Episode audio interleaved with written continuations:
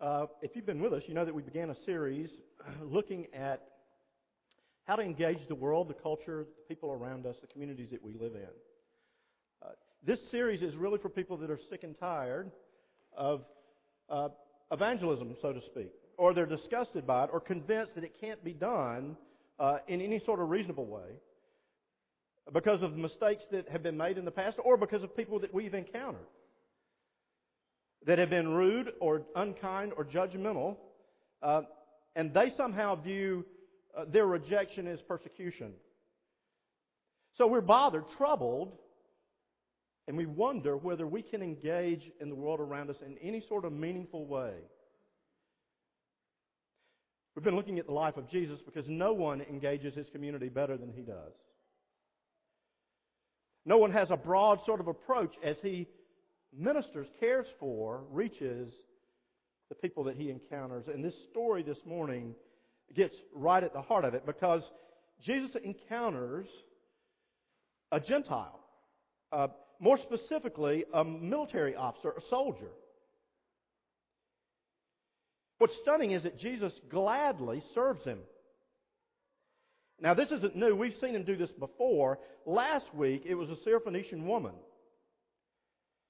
we saw Jesus' humor and his ability, his willingness um, to care for people outside the boundaries. Look with me as I read both from Matthew and uh, the sister story in Luke as well. Look at these stories. When Jesus had entered Capernaum, a centurion came to him asking for help. Lord, he said, my servant lies at home paralyzed, suffering terribly. Jesus said to him, Shall I come and heal him?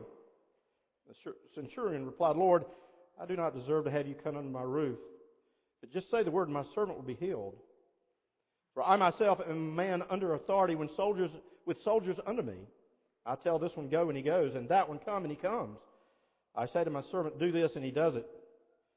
When Jesus heard this, he was amazed and said to those following, Truly I tell you, I have not found anyone in Israel with such great faith.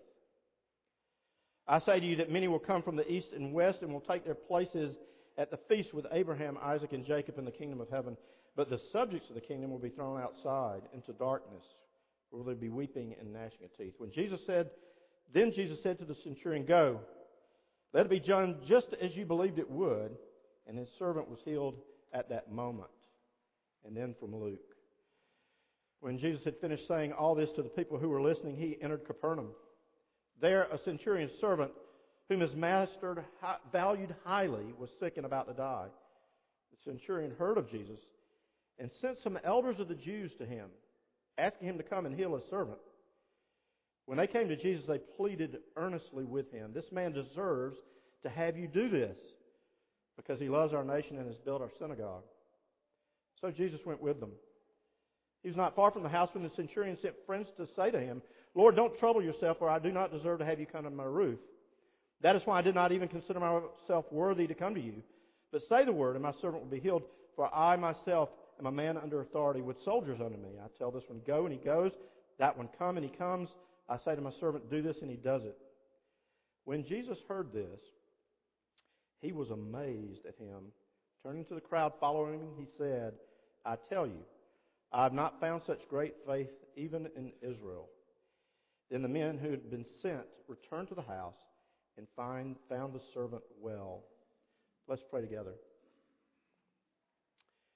Father, we pray that you be with us as we look into this story. A story that's really familiar to us, and yet a story very far from us. Jesus engaging a world very different than his own a world very far from him, and yet one that he gladly, willingly, joyfully embraces.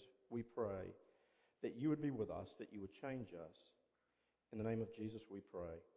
Amen. Even the word evangelism, uh, engagement, makes us, well, uh, to be honest, it makes us very nervous. We have all kinds of strange ideas about what that means. Uh, some simply fear it. Having been convinced it is a technique or a method that's to be used. Dropping it in the conversations uh, with the dread that whatever happens next will be bad, um, that it will not have good results.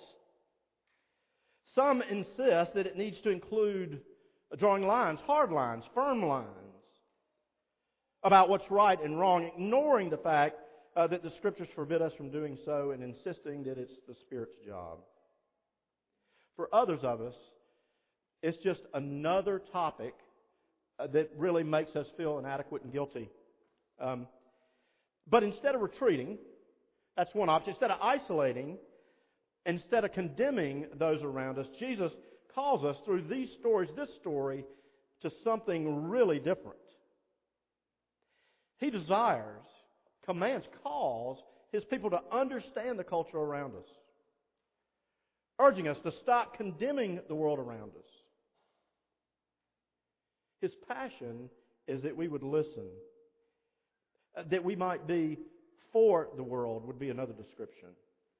He's eager, if you're one of his people, that you would imitate him in this way, that you would gladly live to serve those around you, those radically different than yourself.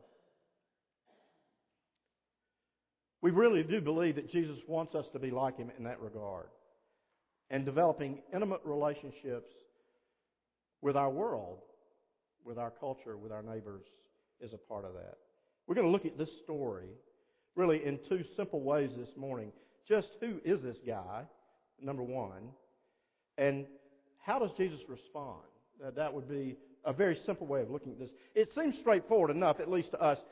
Both accounts tell us that it's a centurion, a soldier, a Roman soldier on top of that. The problem is that's not normally what we would think of. This was a military officer in the occupying army of Rome. Rome had garrisons of soldiers that they would place throughout the ancient Near East to keep people in line. This guy also, in case you didn't pick up in the story, is a slave owner. He's a master. Luke gives us more detail, but Matthew focuses more on Jesus' response. See, we think we know who this guy is, but we're really not prepared fully uh, for this story. Uh, certainly, his uh, disciples, those who were with him, were not prepared for this at all. What do we learn about this guy is this he's incredibly caring. I don't know if you notice, he deeply cares for those who work for him, actually. He takes responsibility for them, even. The text uh, it's not obvious, but it even goes so far as to imply that he has real affection for those that are working for him. They were dear to him. He highly valued them. He longs to see this servant of his well, that he would not suffer anymore. It's not just the care in the story, it's also the reputation that's seen here, which we sort of skip over, but according to Luke, a delegation of Jews have actually come to Jesus to plead on his behalf. The fact that we sort of brush over that just ignores that that's really astonishing. It's just unheard of.